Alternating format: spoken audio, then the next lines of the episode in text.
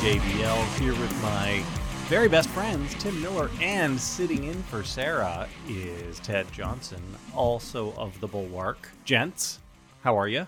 Sup, JVL? Hey, Ted. What's going on, welcome. man? Hey, welcome. hey, I love it. I, I love it. I've never been on TNL with you. I think you guessed it once when I was gone. So uh, this is uh, this is going to be a hazing uh, episode for me. So be on your Dude, toes. I- I'm I'm in a fraternity and I was in the military. Hazing is like my middle name. All I don't know so if we- you've ever dealt with gay hazing though. It's a little, it's a little bit more active. He was in the a Navy. Different style. Tim, he was in the Navy. Careful, all that's a good easy, point. Good easy. that.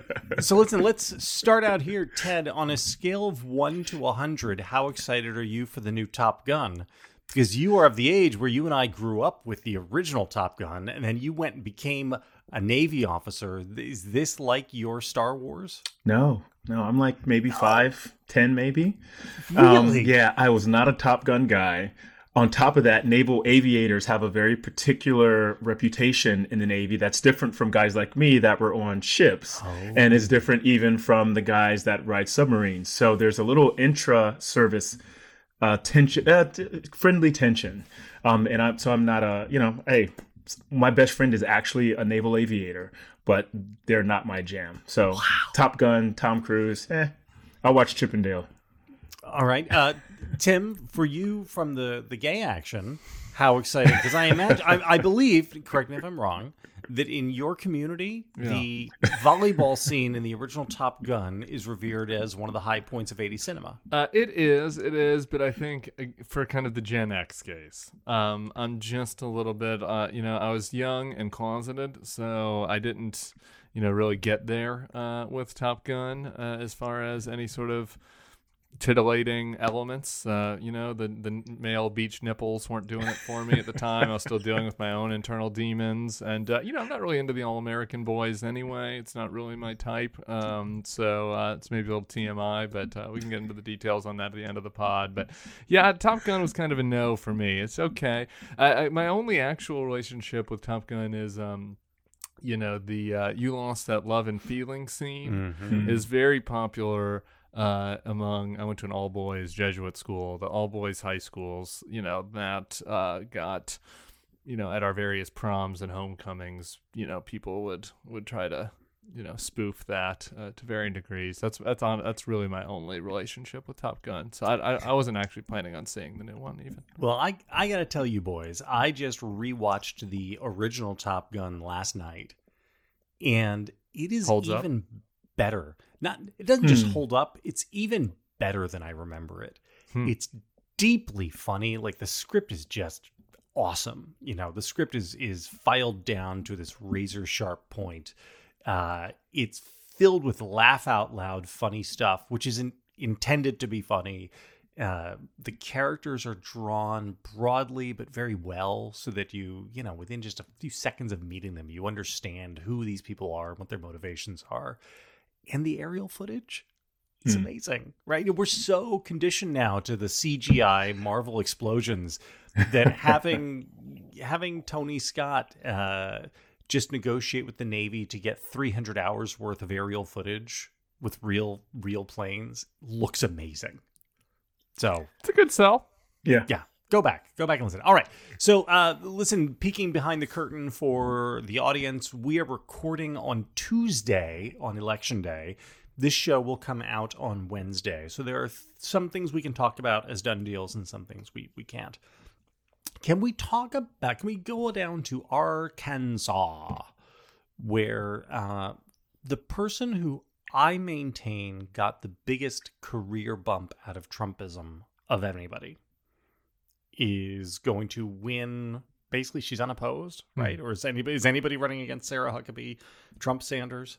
I think there may be one person in there, but um, you know, she she entered the Trump years as just an idiot, Khloe Kardashian looking uh, daughter of a fat governor, and It's actually a kind description of her brand before the Trump White House, but we'll just I'll just let that I'll just let that slide.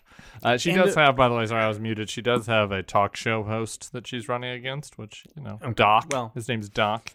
Uh, but uh, Well, she- you know, I, I, you know, it's I- not much of a not much of a competition. Mm. Well, only you know, ninety percent of other people in Trump world had their lives ruined by being in Trump world. You know, Yeah. the Michael Flynn's and uh, Paul Manafort's of the world, uh, and she just emerged like a slingshot to the moon. She is what everybody thinks of. It's to to such a degree that, as you note in your piece uh, that is up today, Timothy. Um, she cleared the field of both the state lieutenant governor and attorney general because they didn't think that they could beat this former comms staffer. That's astonishing. Yeah, and I know both. Uh, and this this is a little bit of uh, you know, this goes my Republican uh, uh, bona fides uh, here from the old days. The the lieutenant governor is a guy named Tim Griffin, um, who was good friends with a former business partner of mine. Um, he was a you know uh, a political hack turned uh, politician himself, um, but but he did so much earlier than than Sarah did. He was a congressman from Arkansas. Not just lieutenant governor. He's a congressman of Arkansas. He leaves Congress to to run for lieutenant governor um, in you know sort of the old Bush mold, figuring that he is the natural successor to his home state, and is planning on being being the governor. Then uh, a uh, a lawyer that I know, a Republican lawyer, Leslie Rut- Rutledge, goes home to Arkansas, runs for attorney general, and you know back like five years ago in establishment Republican circles, this was like you know nobody actually cares in real life, but you know inside RNC world, people are like, ooh, this will be exciting. It'll be like Leslie versus Tim, and like they both like have long term Republican histories and friends, and it's going to be a civil war. And so, you know, these were people that had been plotting this for years and like run, running for very serious offices with real jobs. And uh, and Sarah Huckabee Trump Sanders just kind of rolls in with her street cred from li- uh, from lying for the orange guy and clears them. They both they both quit. They didn't even consider challenging her. Tim's numbers were so bad, internal numbers, you know, that he just was like saw the writing on the wall and said this wasn't worth doing. Uh, it was like a congressman and and multi-term lieutenant governor was losing like seventy to eleven to her. So, Ted, how prepared are you for the world that we are all going to inhabit four years from now? So, it is 2026. Donald Trump is either the sitting term limited president or has been defeated two years past. And we are now all looking to the 2028 election. And it is Sarah Huckabee Sanders who is going to be running for president and is the clear favorite in Republican hmm. circles. Are you ready for that world? You know, I don't, I don't think so. um, but Okay. I will, I will say this. Um, Talk me out of it. Talk me out of why Sarah Huckabee Sanders isn't going to be the first female president in America. So uh, first, I I think just like I'm tr- I'm punishing the listeners right now. I just like I want everyone in their car right now to be shivering. People are turning off the highway. No, look, I I completely buy the argument that this was planned, like that there, there was a strategy here. Um, one, she's got name recognition. I mean, there's the Huckabee name in Arkansas, which already meant something, but being press secretary meant that we were not going to stop hearing her name for the entire time that she was there. That and look, all the poli sci shows that if you have name recognition, that's more than half the battle. Never mind what your policy is or anything else. Um, Second, she is uh, the press secretary role is now somewhat of a celebrity role. Uh, I mean, look, Jen Psaki's leaving this to go do an MSNBC thing, so celebrity is also there's um, some sociologists who say the hero culture in America is no the path to it is no longer political science or I'm sorry, um, being a politician or the military, but it's celebrity. So she's got name recognition. She's got sort of like celebrity status.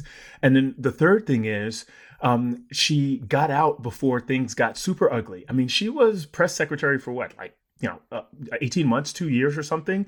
And usually ambitious people in administrations don't hang around longer than 2 years so they don't they don't get tainted with the the the the, the worn off luster that all administrations eventually um, that that they all are infected with. So she pulled the trifecta, and she held on to her maiden name Huckabee, something that Ronna, McD- Ronna Romney um, could not do. Had had to shed that under the Trump administration. She hangs on to it. So she she did the impossible. She rode this train wreck to higher heights.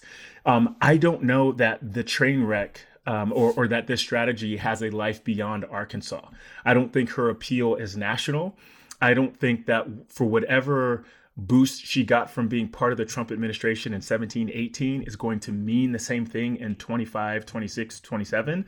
And um, on top of that, seeing her in a debate is not going to excite anyone. Um, never mind the Republican base, but like this is not something the country's going to get up in, in, arms about or be looking forward to. So for those reasons, I think she has it will flame out in Arkansas, and she can pat herself on the back for having success.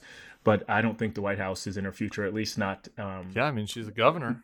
Yeah, pretty good success. I don't know. I've never. Yeah, that's not bad. Yeah, exactly. Um, but yeah, uh, yeah I, I, agree with Ted on one part about the star power, of the crossover. Right? It's she might a little bit be have a celebrity in the MAGA ghetto in a way that doesn't cross over the way Trump's does, right? Uh, and this was, you know, kind of Trump's thing, right? Like you remember Ted Cruz, right, versus Trump. This was, you know, is Huckabee really more in the Cruz mold, where she's like kind of a traditional Republican and is is popular at the villages on the speaking circuit, but like can't cross over the way Trump did.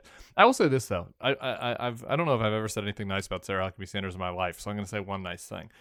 She uh, she was skilled to navigate the celebrity in the way that she did to get to the mm. governorship. I mean, her predecessor is my former boss and friend Sean Spicer. There's a there's a lengthy exegesis on Spicer in the new book, Why We Did It, mm. on your shelves J- June 28th. You can pre-order now. Um, but uh, Sean Spicer is now a host on Newsmax channel 1051 on your cable dial, uh, and you know has no appeal at all really outside the most narrow super magas, uh, and so you know there's not any natural reason why she couldn't have ended up going that same route, right? I think yes, there was a level is. of deftness. I think there was a level of deftness no. that she demonstrated. It's no? nepotism. Look, if her daddy hadn't been a gov- two-time governor of Arkansas and presidential candidate who finished second in in in the running in oh, whichever year he finished in 08, yeah. right? Uh, then she would be exactly like Sean Spicer she would not be returning hmm. home to Arkansas as a triumphant. Uh, you know, she inherited a political apparatus. Same way that Rand Paul would not be anywhere in the world. Rand Paul would be like practicing discount eye surgery out of the back of a strip mall in Kentucky if he wasn't he wasn't his you know his daddy's son. That's that's this Maybe. is the explanation for her. Mm. It is it is nepotism. That's that's the the key. And she the Trump both shine Trump and the Trump and shine. the right the right. nepotism plus the Trump shine and uh and, and her, her daddy got on the Trump board too, right? There was no you know Governor Huckabee didn't have any any problems getting on board Trump, and so she didn't have to hmm. worry about that. They were hmm. all in as a family. Well, her daddy was a very earnest Christian man. I mean, that's why yeah. he ran was against Mitt. Operative. Yeah, that's yeah, why he yeah. ran against Mitt in 2008 with and did the like anti-Mormon dog whistles, and just because he wasn't a real Christian like Huckabee, and so he had no choice but to get on with you know the thrice married adultering Donald Trump. It was like the only option that he had, right? As a genuine, as a pure genuine Christian. That makes mm. sense. All right. So while, while we're talking, this, this wasn't on our, our show list, but I'm going to bring it up anyway. While we're talking about people who have changed, uh, Naomi Wolf. You guys may remember Naomi Wolf. She was a feminist icon mm. and author. She was a close advisor to Al Gore during his ill fated 2000 election run. I believe her big contribution to the campaign was to tell him to wear earth tone colors. Uh, was that she, her? Naomi was the earth was yeah. the person behind the earth tones. Yeah, that's right. Oh, I didn't know that. I remember the earth tone move. It was a mistake. Uh, I did not know that was Naomi's doing. Hmm. Uh, she this week went on Charlie Kirk's YouTube show. Big numbers. She she went on the show from the passenger seat in her car Literally, she's just like talking into her phone, in the passenger seat of her car. And among other things, she is now a big Second Amendment person. She says that Australia and Canada are totally enslaved. Her words, not mine. Uh, she believes that next week, so ne- next week, the, the, the last week of May, the first week of June, the World Health Organization will become an occupying force in America, and that this may possibly lead to a civil war here's my question Do people change or do they reveal? This is a big human oh. story question. And I understand that there are exceptions to every rule. So it it doesn't have to be like 100, but in general, do people change or do they reveal who they are?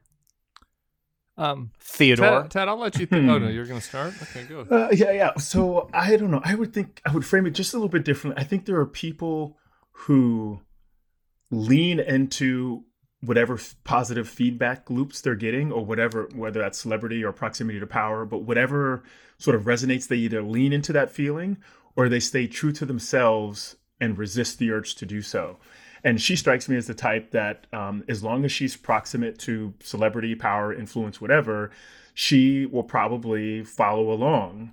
But the minute the spotlight is off of her, um, then she finds she starts to float other ideas out there, and um, this conspiracy theory stuff, anti-vax stuff, you know, gets kicked off of Twitter.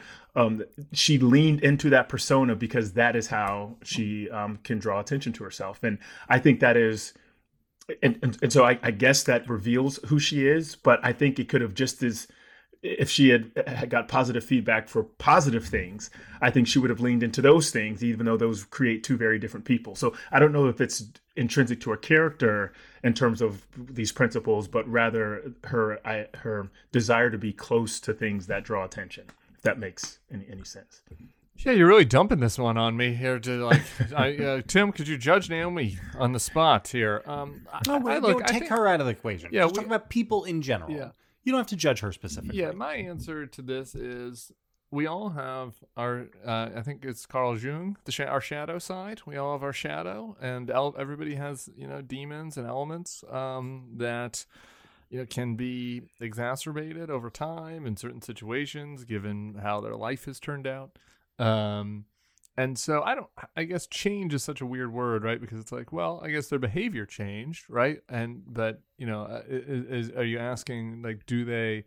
did they never have this in them and and something emerged that seems unlikely right um and so in that in that sense i, I guess you land on the side of reveal uh, but i don't I, I just i don't think that you can look at any I, i'm not sure about you guys but um i have a working theory that on every group text chain are you guys do you, do you guys do group text chains? Oh, yes. yeah, yeah on every Yeah. group text chain at least one person has went insane over the course of the pandemic. like, like every text chain has one person who went insane, and if you don't know who the person was that went insane, it was you, right? and so, like, I I think that we've seen in human behavior wild, widely over the last two years that stress, high stress situations, you know, make people um, uh, like you know react in ways that that maybe lean into different elements of themselves that then you know had been the dominant ones prior so um, as usual, I'm, I'm landing in the middle on uh, on one of these questions, JVL. But that's All right. that, Let me give you the answer. correct answer. Let me give you boys the correct answer. Uh, so, the correct answer is that most people are not especially judgy. You two are not especially judgy because you're good people. Some people, bad people, are very judgy. That's me. And uh, As usual, I'm in the middle. Actually, I'm a little judgy. Ted is Ted is a good person. Depends on the topic. I'm- no, I'm no, in the no, no. people like Naomi Wolf, it was clear as day to me in 1998 watching her, which is when she first sort of flitted across my my radar, that she was a And you were watching her closely in 1998. Why? What was, was that? Was there 'Cause she anything was writing about books. her? I know. No, was there was- anything? Was there anything about her kind of me in? Anything about her that made you kind of give extra attention to her back in 1998? Anything that stands No, out? I mean, I was like a fact checker at a magazine, and so I was reading all this stuff all the time. Yeah. And uh, Not her looks, then. it was right. no, you know, what Na- look, Naomi Wolf. I'll just say this about her: her head could blot out the sun. She is a big-headed person. Oh my god. This isn't bad. This isn't bad. I'm just saying I'm that sorry. she I'm has sorry a I very went there. Okay, move, go back to your answer. Go very back to large head, which which but to be honest, I wish I had one. I'm I'm very conscious about my small headedness Oh, and God. big headed people rule the world. Tim, you have a very large head. It's Yeah, I know. nice It's got its own weather system. Yeah. Anyway, un, un, unimportant. What's important is that I looked at her in the same way that I looked at Glenn Greenwald when he hmm. entered into the world and was shilling, clearly shilling for Russia, and and the way I watched Rush Limbaugh when he was, and I looked at all these people and I just thought fraud, fraud, fraud, fraud, fraud. And the great thing about the Trump years is that he has been like uh, like paint thinner, you know, like these people who had covered themselves up, right, and had managed to pass among the less judgy of you, of, of us, right, among you guys, right, the people are like, eh, I don't want to cast stones. The crazies were able to pass, and what Trump Trump was like a whatever the opposite of the varnish is, you know, the the you, you, you apply the paint there and you peel off the layers of paint when you're restoring paint, you can really see what's underneath, and so he was the great revealer of all of this. Hmm. There. Hmm. That's it. Okay. Uh, very quickly, did, did Tim? That was, a, that was a gratifying ten minute sidebar that was not on our that was not on our agenda. JVL, thanks for taking us there. You're welcome. You're welcome. Uh, would you like to talk about inflation and Joe Biden's numbers? Well, actually, I'd like you guys to, um, because I have a uh, take that I think that Jonathan's going to disagree with coming on Not My Party this week, um, and um, I watch nearly all of Not My Parties. Thank you. Um, thank you. I, they're really fun. It's my favorite thing to do. Uh, and uh, I your uh, favorite it's not just because every once in a while an 18 year old says, "Hey, are you the Snapchat guy?" That's not the only reason it's my favorite thing to do, but it doesn't hurt because um, I'm not a perfect person. Uh, but uh, yeah, look. I, I, a lot of the, the feedback I get from the teens is often that like they feel very like they can't get good information anywhere uh you know on the internet like everybody who who says that they like it says like uh, everything is either oh so far like left social you know AOC Stan Queen stuff or like MAGA crazy and like I just I can't I don't know where to find political information that I can um you know that I that I can trust. And so for that reason I try to be conscious of like of of being fair but critical to what's happening with Biden. And I haven't done any episodes yet on inflation. Obviously, it's affecting everybody's lives. I paid eighty five dollars to fill up the gas tank yesterday, mm-hmm. so I want to do an inflation episode, and it includes, I think, in retrospect, a critique about the initial COVID bill, the 1.9 trillion that that passed on party lines, uh, that overheated the economy. Uh, I, I, and and and I think that obviously that's not the only reason, and I say that in the episode that we have inflation you know, I think a, maybe a bad choice was compounded by some bad luck with COVID and Russia and all this other stuff. Jerome Powell and uh, you know JVL, you've written about this. Uh, there's only so much of the Fed you can get into in a three minute Snapchat episode with memes, but I I, try, I try to at least touch on Jerome Powell. ZIRP. Um, but but anyway, I, I, just I, I would like that's coming out Thursday. I'm sure some of our Biden stands will will bristle uh, at the episode when it comes out, and so I just kind of wanted to throw to you guys like where how you know what's your take? How much do you think that that the the, the COVID bill and re- looking at it now, however how, however long we are, 17 months later after it passed, uh, in retrospect, a miss? Ted, you first. Yeah, I, so uh, look, I think people are they want to know who to blame. Uh, is this Biden's fault because of bad economic policy? Is it Russia's fault because they they tried to take over the world and screwed up, you know, supply lines, etc.? Um, is it the company's fault for price gouging at a time when they could be, you know, more do more for the public good, but instead are trying to make money? And I think people's willingness to tolerate solutions is based on who they believe is to be blamed for the inflation in the first place. And so with this is sort of a rambly way of me saying like I don't think most Americans are having policy don't have policy opinions about what has happened. They have um, uh, factors or people that they blame for what is happening and um, and just want it to stop. So what does it mean for Biden? What does it mean for Democrats? Politically, inflation is never good if you're the, the, the incumbent or if you're the party that holds power. So I suspect that it will further hinder the chances of, of Democrats hanging on to any part of power in Congress at the state or federal level of state assemblies or, or Congress.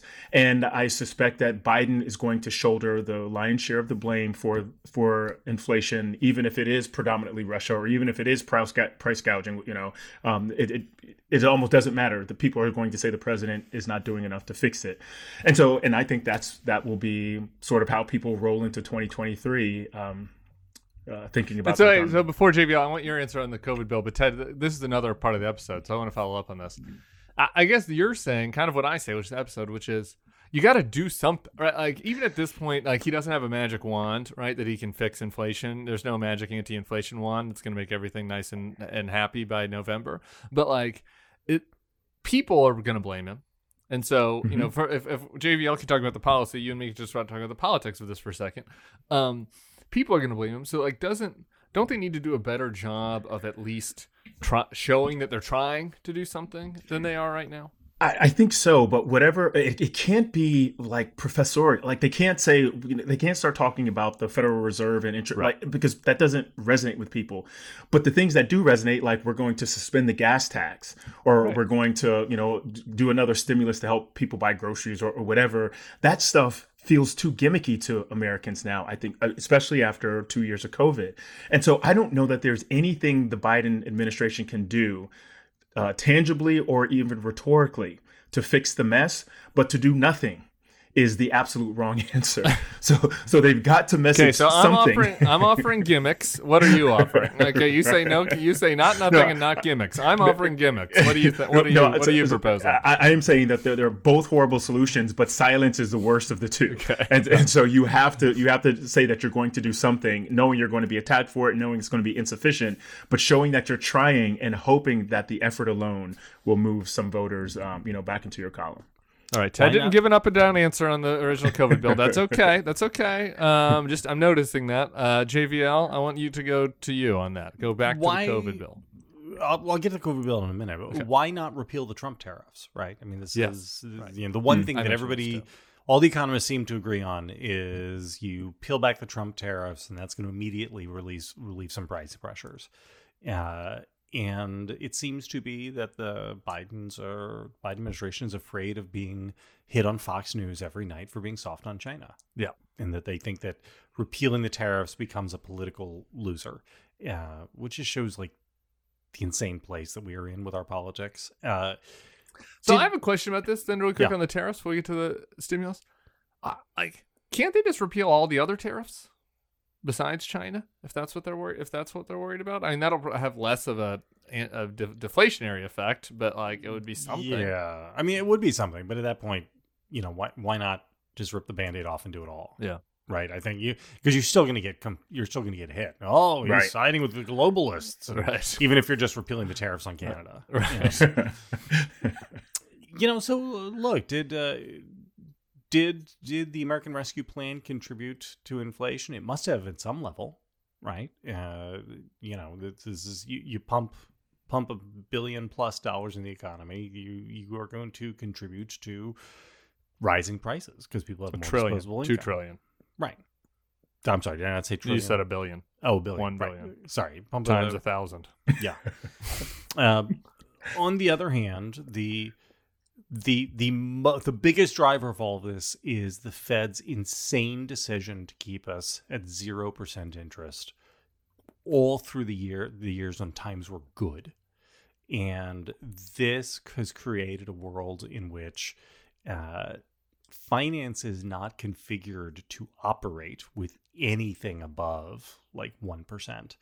And so we are going to undergo real pain as the Fed raises rates, which they have to do, which they're going to continue to do. Uh, we are, psst, we're already in a recession. Like we haven't officially gotten there. Uh, Yeah. It'll be several months before we hit the official. And then you'll see a bunch of news stories saying that uh, that you know, oh, it's official now. We are in a recession. Um, everybody knew we were going to come to a recession anyway, right? This is people talked about this during the campaign, right? Oh, actually, it would be better if Donald Trump won because then the recession that's coming, like we're just at that place in the business cycle, uh, and so while it's not fair for Biden to be blamed, um, that is political reality always, and he will be blamed, and either the economy will will slow the recession around enough to have a soft landing, and we will have begun the early process of recovery by early 2024, in which case Biden will have a chance to be reelected, or we won't, and Donald Trump will be president again. Like, and that's just the that's just the reality of it. Yeah. Uh, and so I don't I don't blame again, I, I think we were going to be to some some version of this place with or without the American Rescue Plan. If you do the counterfactual of without it, uh, there was danger of going to the recession earlier, right? Because the economy needed a kickstart as it was coming out from COVID. So there, I mean, there are prices to Yeah, to that wasn't an all or nothing action. though. I mean, you know, there was a lot of free money sloshing around in that thing that could have been trimmed back. Yeah. Um, Yeah, I don't know. The, I, I got really. I mean, obviously, everyone is you know concerned about this. It wasn't like this text like woke me up to the fact that there's inflation and that's a political problem for Biden. But I got a particularly scary text from a solid Democratic, college educated, you know, f- suburban white man friend uh, the other day about how he knows that I'm not going to be happy to hear this, but he misses the Trump economy. And I was like, this makes me want to pull my hair out and like Yeah, jump I off don't the even top understand of the, jump off the top respond of the roof. Yeah. I know, but like my the reason How why about the that was Obama scary- economy? Does he miss the Obama economy? The Clinton economy, that was pretty good. Yeah, that's, what, that's exactly what I said. I was like, "This is crazy." But the, but, but but if that, you know, if that is what a, a a person who attended college and reads the newspaper would text,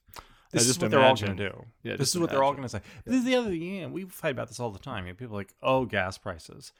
Li- people are literally always complaining about gas prices. This is a perpetual lament. I, I went back and uh, was listening to a, a bunch of Joe Biden clips from, I think it was 2008. And he was talking about how he had just spoken to his buddy Joey Dank. Joey Dank. That's that's his buddy's name. And it, and uh, Joey, he said to his friend Joey, you know, how much does it cost to fill up your Corvette? And his Joey said to me, I don't know, Joe, because I can't afford to fill the whole thing. That's how crazy gas prices are.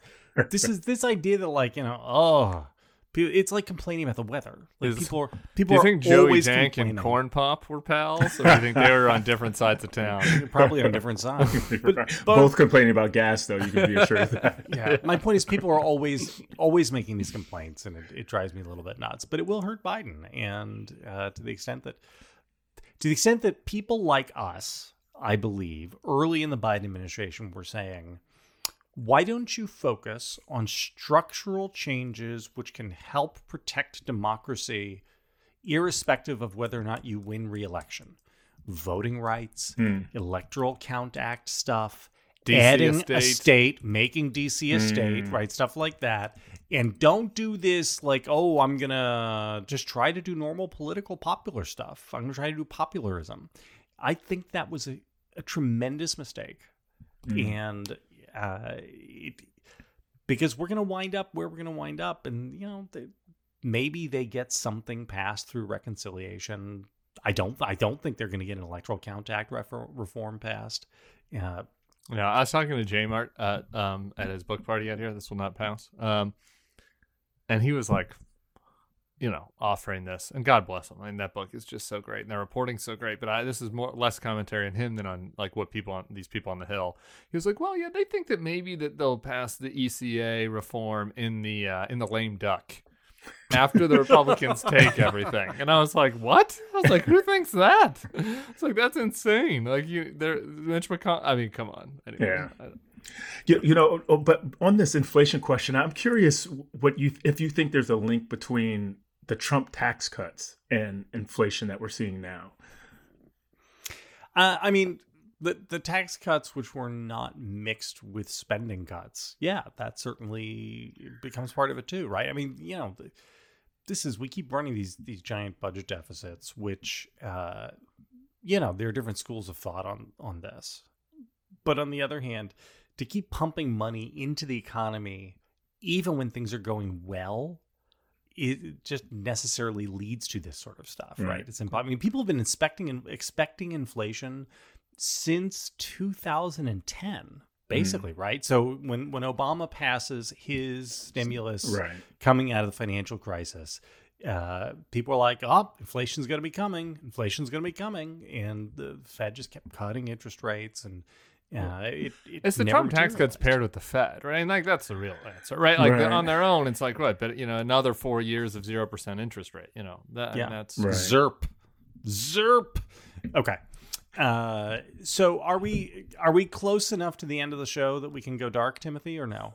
Oh, I guess it's Okay. so sad. I'm so sad. So tonight, Tuesday night, when we are taping, George P. Bush will lose. I'm on Burgundy. Yeah, get his Yeah. ass kicked. He's gonna- he's finally gonna finally be defeated, which is terrible tragedy. He's a great man. Uh, his father, Je- what's his name? Je- John Jeb- Ellis. Jebediah. Oh, John Je- John, John Ellis. Ellis. Yeah, that that guy. uh, who I believe you know, Timothy. Yeah.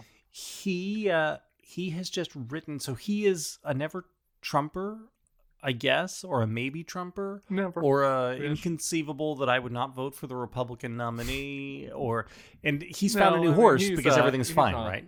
I don't. I don't actually know that he's a write-in though. who Can you tell the was. people? Yeah. Oh God. This when I this came across my screen and I was just it was like I I had, I had to shut the computer down immediately. I don't. I just didn't even know what happened. It was like you accidentally click on a link and and it takes you to like the dark part of the internet, like the uh the, what's what's it called where like they show you know ISIS killings and stuff, and all of a sudden like your screen is happening. There's blood splattering everywhere and naked people. You're like ah. Um, and this is what happened to me when I saw the tweet. Um.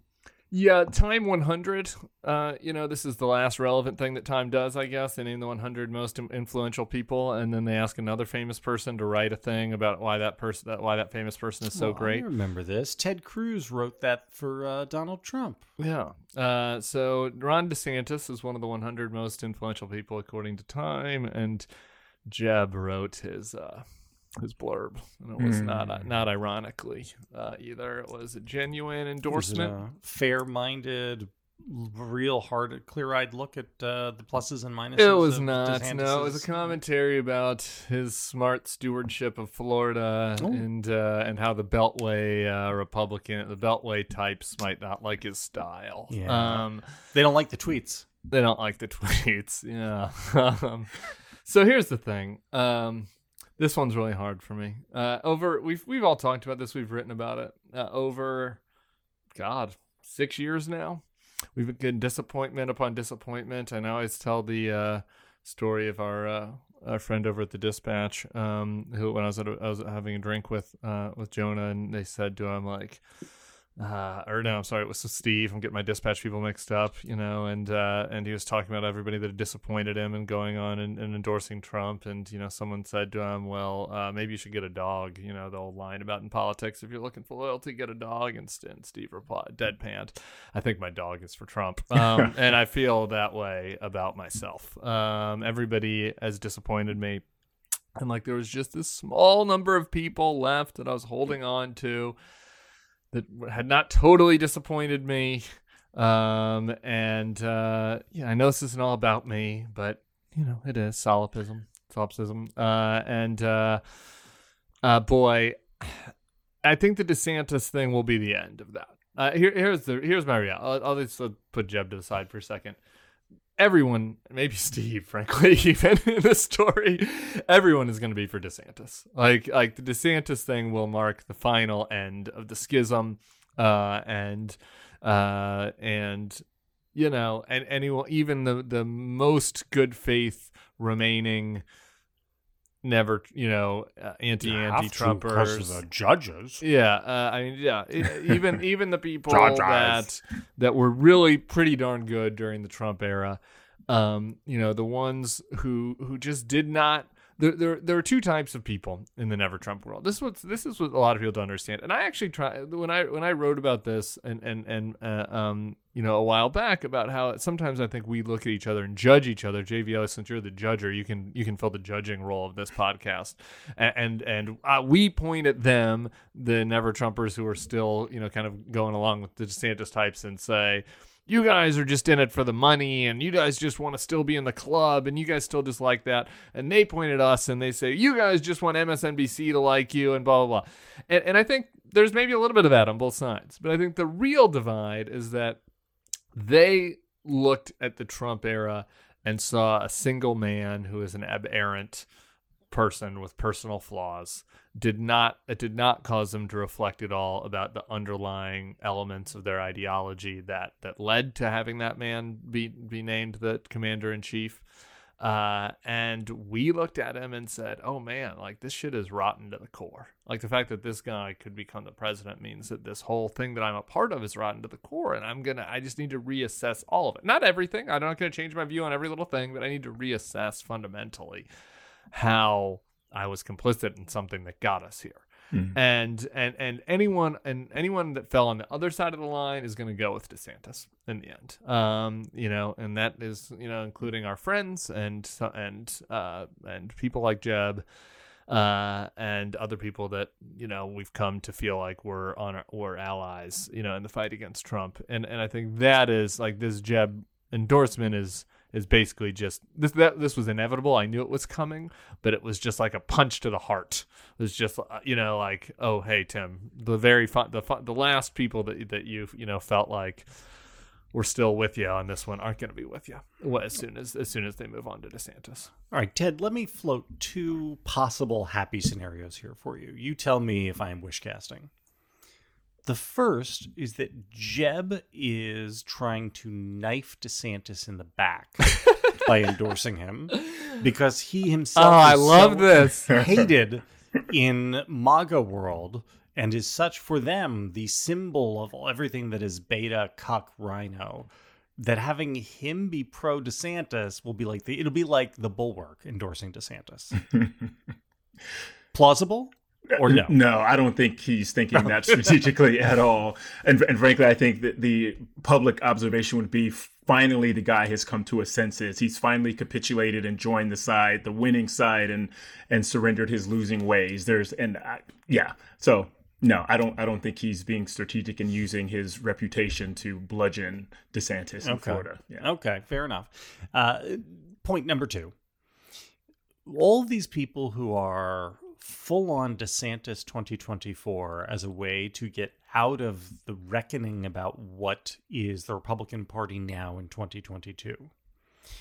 When Trump becomes the nominee in 2024, are they going to just pivot to, well, we're DeSantis 2028? or are they gonna are they gonna just do what they did last time which is uh well okay gotta I Yeah, it's support 20, 2016 all over again. You know, we're for Rubio. The you know Reagan's the children of the Reagan era have come together. Haley, Scott, and Rubio, um, and then Rubio begins to mimic Trump, and then he c- completely caves. Um, same Ted Cruz nominates well, Carly Fiorina to be his his you know VP as a way of I'd trying to catch the wave and um, and then capitulate. So, yeah, the, those on the DeSantis train will ride it until Trump runs it off the, the tracks, and then they'll get on the Trump train. Um, and the last thing on this, and maybe this pertains to Jeb too, but there's there's this idea that those of principle, if they can just get close enough to the unprincipled actors, they can keep those folks in bounds. But more often than not, and we saw this with you know the entire Trump administration, um, you are often corrupted by that proximity rather than you like uh, lending principle or giving some set of values to that person and, and trying to correct course. So, I, I the, the Trump train is going to run on time. I think, uh, and so uh, no, uh, Ted, that is a very correct assessment That's of many very people. deep point. Of, of many people, Yeah. it is not the right assessment of Jeb. And what is happening with Jeb is a different thing. Uh, that is something that I've seen in a lot of people. Uh, and it is, uh, and it is, is one of the uh, categories that I write about and, and why we did it. Uh, and that is that he just he doesn't think that he can influence DeSantis to be better on his evil like Good. Fox News don't say gay stuff. Right. What he's doing is he is he's compartmentalizing that and he's putting that in a box over here. And he's saying what I actually care about is the fact that he's doing education reform and that he's funding Everglades, you know, things, which is a pet issue of mine, and that he hasn't gone along with the all this stuff that the left does that I don't like, right? And so and and he's done tax reform, which I like, right? And so I'm and so I'm just going to create this checklist of things that I like that Ron DeSantis does, you know, and it's like this is a good check, this is a good check, this is a good check, and then all of the things that are on the X side of the checklist, it's like, well, I don't, you know, that's not really that important. That's just that's just kind of part of the game. That's just sort of part of the political process that you just have to deal with in order to get these goodies that I like. Um, and and I think that uh, he's genuine about that. I think that he genuinely agrees with Ron DeSantis's education uh, reform policies. Um, uh, for for better or worse, I think he probably doesn't like the stuff that Ron DeSantis says when he goes on Tucker Carlson, but he, but he's saying these are two different things. As a citizen of Florida, what I like are these are these policies, and, and so that gets you out of having to reckon with the stuff that he's saying on Fox. And to me, the problem with this, and this is why why you know Jeb, who I still personally a- a- adore quite a bit, like fall on different sides of the line on this, is because I look back at the period of my career between 08 and 16 and see all of my doing that of compartmentalizing all this bad stuff. And and I saw the danger of that. It it it, it man it became a man it, it anthropomorphized into this like evil human who is the commander in chief of the world uh, of the country uh, the leader of the free world excuse me. And so I'm like I I I look back at that and I say oh my I, the risks of that are far too great to, to for me to prioritize against them this tax bill, you know, or or or this education reform bill, you know, um, the school choice bill, and and and and people on the other side of this have made the other call. That's what's happening with him. I, I think that there's uh, there there are gradients of of uh, of um, complicity. I think that he, you know, he, that he's on the closest one, and and like some of the other folks, you know, that we fought on, and all of those folks are going to end up going with DeSantis. I got a, I got a question for you though, Please. Tim. I mean, so Jeb, what is it about a guy? He does not have to take a stand on this, right? It's not like he's yeah, in he a position quiet, where right? somebody was gonna, people were gonna come to him in his daily press conference. This guy was radio silent all through 2020, right? Yeah. He never never stepped out to say I am send a tweet from time to time. I'm gonna write in uh, Edmund Burke on my ballot. I will not be supporting the Donald Trump. He never did that. Right. He only feels compelled to step out for Team Red in this. Like this is, and I guess this is a question for both of you guys because I don't understand it because I'm not this way and we're all hostage to our own experience. So I look at people who are this way and I don't understand them. It's like I'm staring at a platypus. What is it about people who feel political identity as such an immutable part of their core that they simply can't can't imagine not being on the team whose jersey they're wearing? I don't get that. I do. Yeah. Can you explain it? Because this is like the Bill Barr. Yeah. Like when Bill Barr yeah. said, "I find it inconceivable that I wouldn't." Like that was such an interesting word choice because it, it you know, he literally he just couldn't conceive. I, I, just thought to myself, how who are you? What sort of weirdo are you? I, I think that there are not that many normal humans like this, like actual voters. And this is what I wrote about this in the Red Dog article, the big trade. Like a lot of in this way, a lot of the politicians are like behind where actual voters are because voters are happy to trade. You know, like mo- most voters who like voted for Romney and didn't thought Trump were gross, like voted for Biden and like didn't really think that much about it. It wasn't like they had to. Uh, there's a handful of super active people for whom it was hard. Th- those are the RVAT, a lot of the RVAT people that sent in videos and why that was so powerful. And these super active political people, and then people who are in the political bubble, who are in politics. If, if you're in the Bush family, it's been a, your whole family is about politics. It being your political tribe is as much of your identity as is race, gender, right. sexuality, right? Like, especially if you're white, right? Uh, you know, if you're a white person, like your race, like I don't like see myself as a white person, like really, like you know, uh, uh like consciously, like you mm. do unconsciously, right? But consciously, you're like my identity. If you ask somebody what's my identity, it's like I'm a Catholic and I'm a Republican and you know i'm like whatever a miami hurricanes fan right like that's my identity you know what i mean like those are the things that define me and so getting shedding that identity is is hard it's an identity it's, crisis yeah right? yeah, an, yeah right yeah and so I, I mean look on the race thing um, there's tons of scholarship out there. The last book that I read on this was called it's called Steadfast Democrats. But they're the social pressures of conforming to a political identity within Black America actually shapes people's voting habits, which is why we've seen six decades of, of 90% of black folks voting for Democrats, because there's a social penalty associated when you decide that you're not going to be one of the group politically. So there's that but but sort of sort of pulling out to the identity question i think there's this is a oversimplification but i'll say it anyway. There's like two kinds of people in the world. There are the people who are tampa bay buccaneers fans who hated the patriots and tom brady who suddenly love tom brady because he's now a buccaneers fan.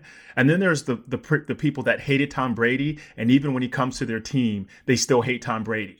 And and so we are we are in a world of with these two kinds of people. And the vast majority, I think, of, of, people love their team no matter who plays for that team. And they're willing to trade out star players without any loyalty to the person as long as their team wins or as long as that, that team identity is strong, as opposed to those who assess players based on their skill and love that player or hate that player because they're so good, um, no matter where they go.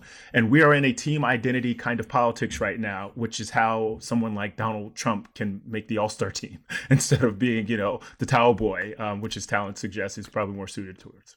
I want to add just one other thing to this because that, the identity crisis is real is really part of it, and it's a real thing. Mm-hmm. There's something else that's happening with Ron DeSantis, and this is just this is just another difference between you, JVL, the type of person, Jonathan V. Last, and the uh, like uh, we're picking on Jeb because he did this thing, but literally everybody in the anti-anti world that's going to be for DeSantis, like everyone is going, to all of them, no matter how good they were on Trump, they're all going to be for DeSantis. Um, they like him. Hmm. They like they genuinely like Ron DeSantis, and so that is like that. That's just something that is that they don't connect the way we do Ron DeSantis to Donald to, to the all the evils and, and horrors of Donald Trump. Right? It's like I'm looking at this person and I'm looking at the score sheet and I well, like they, the score sheet. Also, they just say, well, he doesn't mean any of the things. All the things that I don't like, he doesn't mean. Yeah, I don't and he's care only about saying them. it. They're not that important. He's only doing that because he knows he has to appeal to to you know the voters. See, yeah. to me, this is when you when you talk about for me the the big eureka was not like these are all these things that I believe that have turned out to be dangerous. Uh, it's that all these people who are voting want something dangerous, yeah. right? And then and the, mm-hmm. the the problem is the problem is not the ideology. The problem is not the politicians. The problem is what the actual masses of people want. And it turns out that what a very, very large number of Americans, not a majority, maybe not even a majority of the Republican Party, although maybe it is, uh, want is something which is illiberal and dangerous. And you don't need a majority to impose that. Right. I mean, right. you know, the, the Bolsheviks were like, you know, uh, 120,000 people or something, and they they change the course of Russian history. You can you can achieve quite a lot with just like 10 million people who really believe in something, and they've got a lot more than 10 million. And just really quick was to go back to my point about ideology. I'm not necessarily saying that fundamentally, you know, like my view about tax cuts or like whatever is related to Donald Trump. What I'm saying is this whole fusionism, the right that we had to participate in. This yeah. is the Continetti book, right? Like this this fusionism of okay, uh, for Ron DeSantis, I need to fuse the stuff I like, the tax cuts, the school choice, with the don't say gay, exactly. with the nativism, right. with the anti-democratic stuff. I need to fuse that. I look at that and say, no, that's not a deal that I'm taking anymore. And and that's and that's I think where the where the difference mm. is. It's that it's the fusion of that that is the problem. Not like not I'm reassessing everything about my life and I'm like you know becoming a Marxist now. Yeah, yeah, and to sort of bring it full circle to back where we started, I I think at least me not knowing DeSantis, Weller at all, or even Sarah Huckabee Sanders, they don't come across as likable or charismatic. And so the, the, idea that that they are, and that they're probably good people, you know, generally speaking, behind closed doors, but they're these like fighters and warriors out out front. That doesn't translate into like winning national politics in, in, in, my book. And so I, I, I would I would love to see the likable version of DeSantis, not not a different set of policies. Let let him be what he's going to be. But what's the likable version of that? Um, what's the what's the likable version of a Sarah Huckabee Sanders? And if the Republicans can figure that out, they'll really be a dangerous force if they hold on to these liberal policies because people will like them like they liked George Bush, but all of the time will um, you know that person may be dissembling, uh, disassembling our, our democracy. That person is super dangerous. Yeah, you know, Ted, I don't know that there can be a likable version because I think the well, I think Trump kind of was. is the is the point, right? I mean, they want somebody who is hated. They want somebody who isn't likable. They want somebody who's polarizing. They want somebody who fights. Trump was going to do the shtick, though. He was joking. They, it wasn't Happy Warrior. It's joking. It's a little bit of a, you know, Trump was deft at the entertainment. Yeah, that's fair. Yeah, that's fair. I think people want like the, they want the Christian Laettner, and I hate to do all of the sports ball stuff, but it's like like everyone hates the guy we love and he's lovable to them. And they love that he's hated by everyone else because he's so dominant at what he does. It he you know that uh, they just keep winning, and everyone hates that they're winners. And Trump has. I that. love that 30 years later, Christian Laettner is Oh, I- still just the look- go-to example of that, and everybody's Totally. like, I grew totally, Tab." I We all know I remember Yeah. hated Christian Laettner. It's Oh, 30 years. Yes. Still. I grew up be, in North hell knows? Carolina. Yeah, who the hell knows what he's doing now? He's like, could be uh, volunteering at a church. Habitat for Humanity. Yeah, humanity, great man. And everybody's like, "Fuck Christian Laettner." I'm sure he's still an a hole. No, I'm kidding. I'm kidding. I don't know that. I, I, I was only saying that for shtick. I, I truly, as you, I, I had the same thought, Tim. I was like, yes, we all in our mind have him as like the a, the &90s villain, but maybe he's a he's, He's probably a good guy. Yeah. Yeah. Yeah, like All right. DeSantis, you know, he's probably a good guy. Good show, guys. Tim, thanks for being here. Ted, thanks for sitting in for Sarah. Yeah, this is great. Yeah. Really appreciate it. Uh, we'll do this again next week. Bye, guys. Very good. Peace.